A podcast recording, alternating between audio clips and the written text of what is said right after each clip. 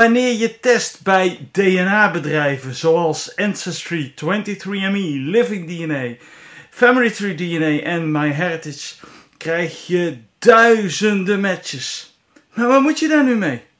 Natuurlijk heb ik in een vorige podcast over clusteren en uh, de leads-methode gesproken. Allemaal methodieken die gebaseerd zijn op jouw matches en niet op jouw individu. We kijken hoe die matches, die met jouw matches, samen groeperen. Maar hoe groepeer jij met hen? Hm? Hoe zit dat nou in elkaar? Uh, vandaag ga ik met je bespreken hoe jij jouzelf een plek kunt geven in stem, stamboom van een andere. En hoe je dan jezelf, je positie die je daarin neemt, zou kunnen vinden. Mijn naam is Erik Mols, genetisch uh, genealoog. Althans, ik ben van oorsprong bioinformaticus opgeleid aan de Wageningen Universiteit. Welkom alweer bij aflevering 25 van de Genetische Genealogie Podcast. Oh ja, en uh, uh, wil je mij uitnodigen om een avond uh, te komen spreken bij jou op de Heemkundekring of lokale genealogische vereniging? Dat kan altijd binnen een straal van 100 kilometer. Is dat bij mij te bespreken en ik woon tussen Tilburg en Den Bosch in, in Nederland dus. Kijk maar of die, dat interessant is voor jullie. Oké, nou, zoals ik in de inleiding al beschreven heb, gaan we vandaag eh, kijken hoe jij in een stamboom van anderen past. Hoe gaan we dit nou aanpakken en wat heb je ervoor nodig? Op de eerste plaats wil je DNA-matches hebben, liefst boven de 100 centimorgen, maar zeker niet beneden de 50 centimorgen die ook aan elkaar gerelateerd zijn. Dus, oké, wacht even. Wat zeg je nu? Ja, ik zeg, je wilt dus DNA-matches hebben die aan elkaar gerelateerd zijn. Dus die DNA-matches zijn niet alleen gerelateerd aan jou, maar zijn gerelateerd aan elkaar. En liefst wil je dat ze meer, veel meer aan elkaar gerelateerd zijn dan aan jou. Juist, oké. En het liefste ook wil je ze zo dicht gerelateerd hebben dat je ze in een gezamenlijke stamboom kan zetten. Wellicht is het interessant om op internet social media onderzoek te gaan doen of gewoon onderzoek met de zoekmachine met als doel zoveel mogelijk van deze mensen te weten te komen, zodat je hun stamboom en hun onderlinge relaties daarin in kaart kan brengen. Ja, dat je die kennis achterhaalt. Wat je verder van iedere match nodig hebt, is het geboortejaar. Ja. En het aantal centimorgen dat ze met jou matchen. Ja. Je hebt nu een theoretische stamboom en gegevens over het geboortejaar en centimorgen match met jou. En die gegevens die gaan wij gebruiken. Ja.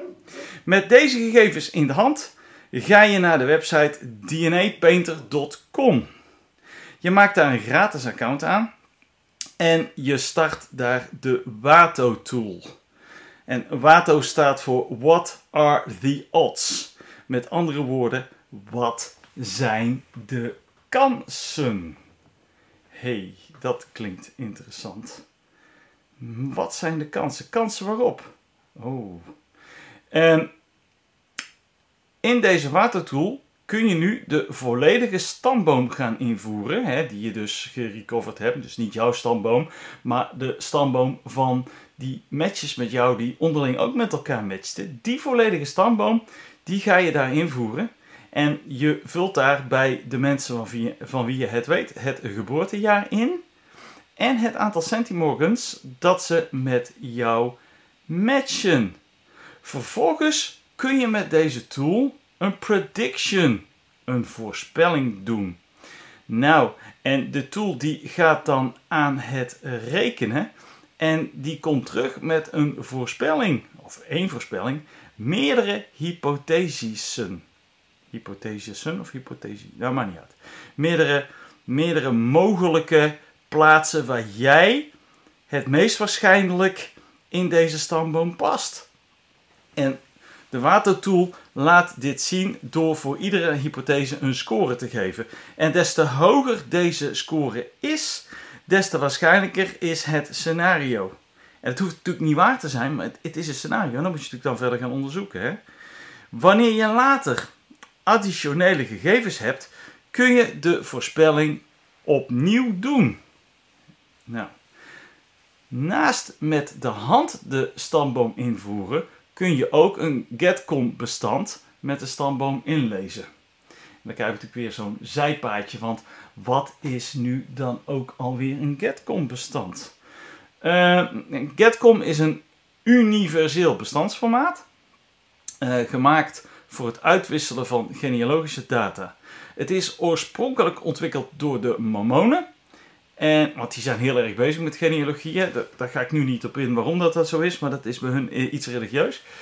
Zij hebben dat Getcom formaat ontwikkeld met het doel dus dat uh, genealogische software, uh, stambomen en, en dergelijke gegevens met elkaar kunnen uitwisselen. Nou, vrijwel alle genealogische programma's, of je nou Altver gebruikt of je gebruikt uh, online software van MyHeritage of Ancestry of Living DNA, GeneaNet, allemaal zover ik heb kunnen zien, ondersteunen ze het Getcom formaat. vrijwel altijd om te exporteren en sommige mm, ook om te importeren, zoals GeneaNet ondersteunt dat. En Altver kan ook Getcom bestanden importeren. Nou. Dus zo, dat is dus ook een manier, zo'n Getcom formaat, om een stamboom in de watertool in te voeren. Oké, nou terug, terug weer naar deze watertool. En werkt deze methodiek? Werken die voorspellingen? kloppen die? ja, vaak wel. De afgelopen jaren heb ik al meerdere malen de Wato-tool succesvol kunnen gebruiken en heb ik de correcte positie van een individu in een stamboom kunnen voorspellen. En Wato is dus ook een, een handige tool, een krachtige tool die een indicatie geeft voor verder onderzoek. Uh, het geeft ideeën, het schept duidelijkheid, structuur, waar je in andere gevallen door de bomen het bos niet ziet of niet kan zien. Ik heb overigens ook voor mij uh, bekende casussen, hè, waarvan ik eigenlijk gewoon de uitkomst wist, die heb ik ook ingevoerd in de watertool. En om dus te zien van, hé, hey, hij gaat nu de positie voorspellen, de positie die ik eigenlijk al weet, komt nu met correcte data. En uh, ja, dat was eigenlijk wel zo. In de meeste gevallen uh, zat de correcte hypothese, dus de hypothese die in werkelijkheid ook waar was, die, die scoorde het hoogste. Dus dat laat zien dat water dus een, een hele geschikte tool is, hè, met name om jouw plek te vinden in een uh, bekende, uh, een bekende, in een stamboom van anderen, van matches die met jouw matchen en aan elkaar gerelateerd zijn. In het begin van deze podcast had ik het over nou, hoger dan 100 centimorgen en niet lager dan 50. Is dat keihard? Nee, dat is absoluut niet keihard. Maar het spreekt natuurlijk voor zich omdat het DNA zich iedere generatie halveert. Dat wanneer jij uh, nog verder teruggaat, nog verder teruggaat in de tijd, betekent dus dat je nog kleinere matches hebt dat de stamboom die je erin moet stoppen nog groter is. Hè, ehm, als je praat over matches van 40 centimorgen of zo, dan, dan moet je misschien wel 200 jaar terug in de tijd. Ja. Nou, dat is een stamboom hoor. Want dan wil je al die zijtakken hebben. En, en uh, mensen die dan onderling met elkaar ook maar 40 centimorgen matchen, die zitten dan ook misschien wel uh, vijf generaties van elkaar af. Dat is behoorlijk werk. En ik heb het vermoeden dat als je die volledige stamboom uh, zou weten, dat je dan ook je eigen plek wel weet. Tenzij natuurlijk dat je onderzoek doet naar een eh, NPE-event, een non, non-parental event, dus onbekende vader meestal. Of uh, beide zijn onbekend in, in het geval van adoptie. Dat, dat maakt het nog lastiger. Goed. Uh, ik hoop dat je gaat kijken op de website dnapainter.com en uh, dat je daar gaat experimenteren met de watertool. En ik hoop dat je wat brengt. Voor nu, dat was hem dan alweer.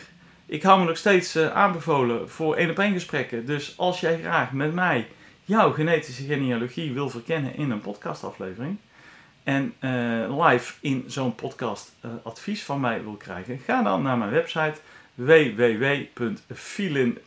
Dat is F-I-L-I-N.nl. Laat een bericht achter en ik kom bij je terug. Dit was de aflevering alweer van deze week. Tot de volgende keer. De muziek is gemaakt door Airtone en is vrijgegeven via een Creative Commons licentie.